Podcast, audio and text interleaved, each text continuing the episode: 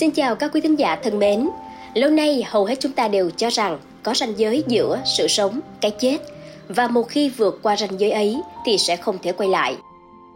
Tuy nhiên thì các nghiên cứu ghi nhận từ mười đến hai mươi phần trăm số người sống sót sau khi tim ngừng đập kể lại đã qua trải nghiệm huyền bí cận kề cái chết. Các chuyện kể đều có nhiều chi tiết kỳ lạ trùng hợp nhau. Quý vị đã bao giờ tự hỏi về chúng ta và những gì xảy ra sau khi chúng ta rời khỏi thế giới này sẽ ra sao? Liệu có còn gì đó sau cái chết? Và khoa học có thể giải đáp những bí ẩn đó hay không? Hãy cùng podcast Báo Tuổi Trẻ tìm hiểu về điều này ngay bây giờ.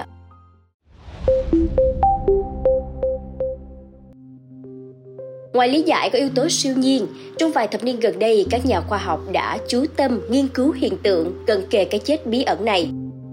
Một tài xế xe tải năm mươi lăm tuổi phải chịu phẫu thuật bắt cầu mạch vành cấp cứu.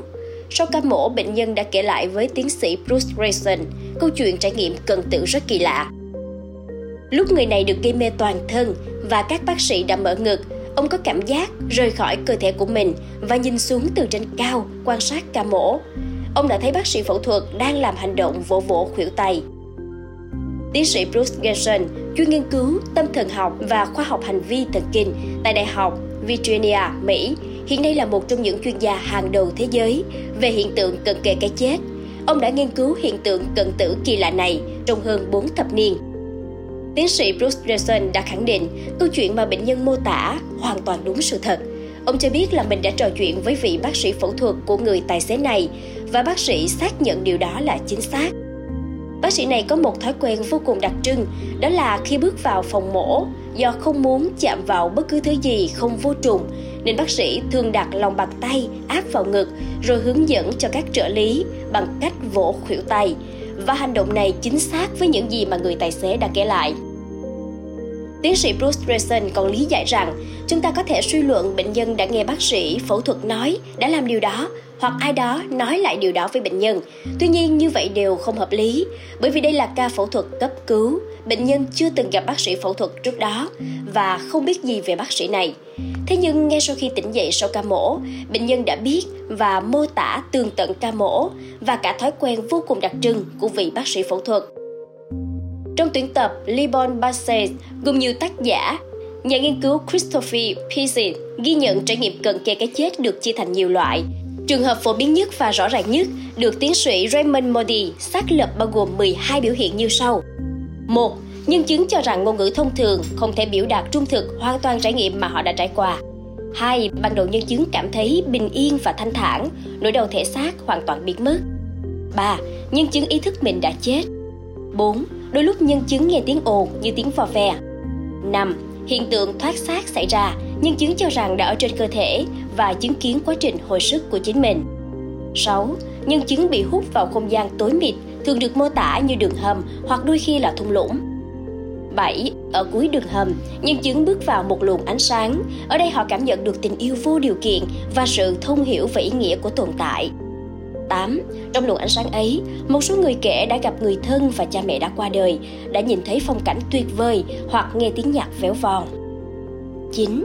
Và rồi tầm nhìn toàn cảnh về quá khứ xuất hiện, nhân chứng nhìn thấy toàn bộ quá trình cuộc sống diễn ra như đoạn phim.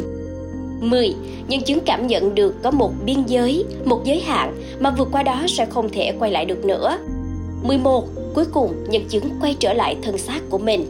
mười hai. Khi tỉnh dậy, nhân chứng tỏ ra thất vọng vì được hồi sinh và vì đã rời bỏ chốn tươi đẹp như mơ. Năm một nghìn chín trăm chín mươi mốt, trường hợp trải nghiệm cận kề cái chết của nữ ca sĩ nhạc sĩ người Mỹ Pamela Reynolds cũng đã lan truyền khắp thế giới vì giới khoa học cho rằng trải nghiệm này không thể xảy ra. Năm ba mươi lăm tuổi, bà Reynolds được chẩn đoán mắc chứng phình động mạch não. Bệnh của bà có hai trở ngại lớn. Một là động mạch hình thành cái túi có kích thước lớn và hai là túi này nằm ở động mạch gần thân não nhất. Do đó, bà đối mặt với sự thật rằng động mạch của mình có nguy cơ vỡ bất cứ lúc nào, gây xuất huyết não và cuối cùng là dẫn đến tử vong. Cơ hội sống sót của Pamela Reynolds lúc đó vô cùng mong manh. Bà quyết định liên hệ với bác sĩ Robert Speller ở Viện Thần Kinh Barrow tại Arizona, một bác sĩ phẫu thuật thần kinh nổi tiếng thế giới. Mặc dù tiên lượng xấu, ông vẫn đề nghị phẫu thuật não cho bà bằng một phương pháp mới được gọi là phương pháp hạ thân nhiệt. Trong ca phẫu thuật, các bác sĩ ngừng hoạt động tim, kết nối bệnh nhân với hệ thống tim phổi nhân tạo và rút hết máu ra khỏi cơ thể để loại bỏ áp lực lên mạch máu, sau đó mới loại bỏ chỗ phình động mạch. Thân nhiệt bệnh nhân được giảm còn mười lăm phẩy năm độ C để bảo vệ não khỏi thiếu oxy. Bệnh nhân được đặt trong tình trạng chết lâm sàng trong khoảng sáu mươi phút. Rất may mắn là ca mổ não này đã thành công. Khi não bị rút hết máu và thân nhiệt giảm còn mười lăm phẩy năm độ C, lúc này bà Reynolds đang trong tình trạng chết lâm sàng. Lẽ ra bà không thể lưu giữ được ký ức nào cả. Nhưng điều đáng kinh ngạc là dù đã có ba lần kiểm tra lâm sàng xác nhận não đã chết, sau khi hồi tỉnh bà vẫn có thể nhận thức rõ ràng mình đã trải qua trải nghiệm cận tử. Đó là trải nghiệm cận kề cái chết hoàn chỉnh với các giai đoạn gồm thoát xác, vào đường hầm, gặp bà nội và người chú đã khuất, nhìn thấy ánh sáng và cuối cùng là hồi tỉnh. Nghe có vẻ điên rồ, đột nhiên tôi thoát đi từ phía đỉnh đầu. Tôi nhìn thấy cơ thể nằm bên dưới và tôi biết đó là cơ thể của tôi. Tôi nhìn quanh mình và thấy các bác sĩ. Tôi không còn thấy đau đớn nữa. Pamela Reynolds kể chính xác và chi tiết ca mổ, dù dụng cụ dùng để khoan không bao giờ được bay ra ngoài để bảo quản vô trùng tuyệt đối. Bà có thể nghe tiếng cưa được sử dụng để mở hộp sọ và hai lần các bác sĩ khử rung tim. Khi các bác sĩ muốn nối cơ thể bà với hệ thống tim phổi nhân tạo, bà nghe họ nói các động mạch tại chân phải của bà quá nhỏ nên quyết định rạch một vết khác ở chân trái. Điều khiến bà thích thú là các bác sĩ có thể nghe nhạc trong phòng mổ. Ban đầu bà Reynolds nói đùa với chồng và gia đình những gì bà thấy xảy ra trong giấc mơ, nhưng sau khi bà kể lại, các bác sĩ và y tá xác nhận những điều bà kể đều đúng thực tế. Vì sao não ngừng hoạt động nhưng bà Reynolds vẫn trải qua trải nghiệm cận kề cái chết? Các nhà khoa học đã cố gắng giải thích vấn đề này. Giả thuyết phổ biến nhất là não thiếu oxy. Khi tim ngừng đập, não bị mất hoàn toàn hoặc một phần oxy, nên não phóng thích một số chất dẫn truyền thần kinh như endorphin gây ra ảo giác. Do tình trạng thiếu oxy thường đi kèm với nồng độ carbon dioxide, khí xê o hai tăng lên trong máu, trải nghiệm cận kề cái chết có thể xuất hiện do xê o hai gây ra. Người sử dụng thuốc gây ảo giác phổ biến như lờ ét đê, ma túy, đê em tê, chất hướng thần, psilocybin, nấm ma thuật, ayahuasca, trà gây ảo giác, cũng có thể có các cảm giác như thay đổi nhận thức về thời gian, nhìn thấy quá khứ vị lai, vui vẻ và bình yên, thoát xác, gặp gỡ các sinh vật thần bí, linh hồn người quá cố hoặc nhân vật tôn giáo. Ngoài ra, trải nghiệm cận kề cái chết có thể phát sinh khi sử dụng các hóa chất dùng trong quá trình gây mê hay não bị tổn thương, làm gián đoạn giai đoạn giấc ngủ mơ. Hiện tượng thoát xác còn có thể xuất hiện sau khi kích thích điện cho não. Tiến sĩ Bruce Greyson dù đã nghiên cứu hiện tượng trải nghiệm cận kề cái chết hơn bốn mươi năm và đã viết hơn một trăm bài đăng trên các tạp chí y học về lĩnh vực này, nhưng ông vẫn phải thú nhận, dù bản thân là nhà khoa học và là người hoài nghi, ông đánh giá nghiêm túc vấn đề trải nghiệm cận kề cái chết và cố gắng nghiên cứu. Nhưng các dữ liệu nghiên cứu cho thấy đây vẫn là vấn đề bí ẩn. Cụ thể thì theo ông, có một số vấn đề vẫn chưa được giải thích. Nếu lý giải rằng những trải nghiệm này do ảo giác, nhưng ảo giác thì thay đổi khác nhau tùy mỗi người, trong khi chuyện kể về trải nghiệm cận tử đều nói đến các biểu hiện giống nhau. Còn nếu lý giải theo cách có liên quan đến các chất kích thích gây ảo giác, thì chỉ có đê em tê, chất hướng thần mới tạo ra trải nghiệm gần giống trải nghiệm cận kề cái chết. Đối với giả thiết, dược phẩm gây ra ảo giác, bệnh nhân càng dùng nhiều thuốc, càng ít có khả năng trải qua trải nghiệm cận kề cái chết. Với giả thiết não thiếu oxy hoặc xê o hai, thì não của những người đã qua trải nghiệm cận kề cái chết lại có nhiều oxy hơn nhóm đối chứng. Ngoài ra, trải nghiệm này xuất hiện ở nhiều bối cảnh khác nhau, cả khi cái chết chắc chắn xảy tới như là tai nạn giao thông, hay khi không có nguy cơ tử vong cao như là trầm cảm nặng, sốt tinh thần hoặc là không rõ nguyên nhân. Những mâu thuẫn này khiến cho công cuộc nghiên cứu về cận tử ngày càng khó khăn hơn. Thật ra thì trải nghiệm cận kề cái chết ẩn chứa nhiều bí mật vì quá trình nghiên cứu vấp phải hai trở ngại chính. Một là bằng chứng và hai là làm thực nghiệm. Bằng chứng thì chỉ dựa vào chuyện kể của người sống sót, vì vậy không thể xác minh đúng hay sai. Còn về thử nghiệm thì không thể thực hiện vì lý do đạo đức. Rõ ràng là ta không thể cho ngừng tim tự nguyện, đo toàn diện về thể chất và não bộ, rồi đánh thức người tham gia thử nghiệm để hỏi xem là họ có nhớ gì hay không.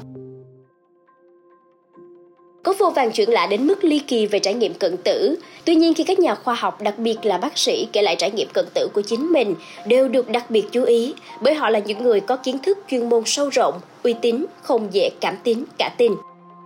Một trải nghiệm cận tử được rất nhiều người quan tâm là của tiến sĩ Eben Alexander, một chuyên gia phẫu thuật não uy tín ở Mỹ. Kể lại câu chuyện cận kề cái chết của mình, ông đã viết cuốn sách Proof of Heaven, Minh chứng thiên đàng, bán rất chạy ở cả Mỹ và nhiều nước khác gồm Việt Nam. Đến đây thì quý vị nên nhớ rằng Eben Alexander có hồ sơ khoa học rất uy tín. Ông học Đại học Bắc Carolina, chuyên ngành hóa năm một nghìn chín trăm bảy mươi sáu, sau tiếp tục học lên tiến sĩ ở Đại học Y khoa Duke năm một nghìn chín trăm tám mươi. Vị tiến sĩ bác sĩ này học tiếp nội trú của Đại học Y khoa Duke, Bệnh viện Đa khoa Massachusetts và Đại học Y khoa Harvard danh tiếng. Sau đó, Eben Alexander là nghiên cứu sinh giải phẫu não tại Anh, rồi trở thành phó giáo sư ngoại khoa của Đại học Y khoa Harvard. Năm hai nghìn không trăm lẻ tám, ông Eben Alexander bị viêm màng não nghiêm trọng do E chấm coli gây hôn mê trong suốt một tuần. Các bác sĩ điều trị cho ông đã tư vấn gia đình nên chuẩn bị cho tình huống xấu nhất. Nhưng đây cũng là khoảng thời gian cho nhà khoa học này những trải nghiệm cận tử vô cùng đặc biệt mà ông đã viết rằng cuộc sống và thế giới quan của mình đã thay đổi hoàn toàn sau đó. Tuy nhiên thì trải nghiệm của ông lại có điều khác biệt với trải nghiệm cận tử của nhiều người khác, hay kể rằng gặp người thân đã mất, ý thức rõ được cái tôi của mình, hay là xem lại được quá khứ. Còn với riêng Eben Alexander, ông không nhớ cái tôi của mình là ai, không được hội ngộ với người thân yêu đã khuất như những người khác. Thế giới kỳ lạ mà ông trải nghiệm là một thứ cảm giác phi thời gian, phi biên giới và vô tận, đến nỗi ông thấy mình chỉ là một điểm ý thức đơn độc giữa một đại dương bên ngoài giới hạn thời gian. Ông kể lại trong sách rằng cảm thấy bản thân mình đi xuyên qua ánh sáng tuyệt đẹp tới một thung lũng ngập tràn sự tươi tốt. Ông thấy mình cũng như mỗi người khác đều có sự liên kết với mọi người, với vũ trụ bao la trong sự rộng mở của thấu hiểu và tình yêu thương. Đây là một trải nghiệm đã làm thay đổi hoàn toàn nhà khoa học này sau khi ông tỉnh lại. Có rất nhiều chuyện cụ thể về trải nghiệm cận tử từ những người dân lao động bình thường đến các nghệ sĩ, bác sĩ, nhà khoa học uy tín trên khắp thế giới. Và cũng đã có nhiều nghiên cứu khoa học về vấn đề này với những kết quả thu được ở mức độ nhất định. Tuy nhiên cho đến thời điểm hiện nay, câu hỏi lớn của loài người là liệu có cuộc sống khác, thế giới khác sau cái chết hay không thì vẫn tiếp tục là câu hỏi mà khoa học chưa thể giải đáp xác đáng và vẫn đang trên hành trình đi tìm câu trả lời. Lý do là dù có không ít cá nhân kể chuyện trải nghiệm cận tử của mình rằng đã gặp lại cha mẹ đã mất, đã thấy ánh sáng thiên đàng, xuống địa ngục, nhưng thực tế cũng có rất nhiều người được cấp cứu tỉnh lại, khẳng định hoàn toàn không biết, không nhớ gì hết khi cận kề cái chết. Lý do thứ hai là đến nay các kỹ thuật khoa học vẫn chưa có cách nào chứng minh chính xác được những chuyện kể trải nghiệm cận tử đầy ly kỳ và nhân văn là đúng hay không, ngoài niềm tin về họ là chủ yếu. Các kỹ thuật và giải đáp y tế tới nay cũng không thể thực hiện thí nghiệm đưa người ta đến ngưỡng cận tử để tìm hiểu chính xác xem họ đã thấy gì. Thực tế nhân loại vẫn đang chia phe trong câu hỏi lớn ngàn đời của loài người sẽ về đâu sau khi chết.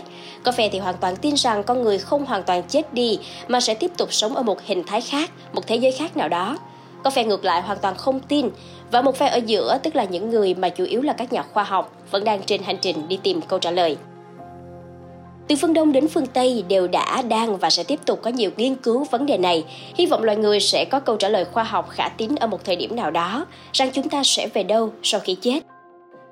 Cảm ơn quý thính giả đã lắng nghe số podcast ngày hôm nay. Đừng quên theo dõi để tiếp tục đồng hành cùng podcast Báo Tuổi Trẻ trong những tập phát sóng lần sau. Xin chào tạm biệt và hẹn gặp lại!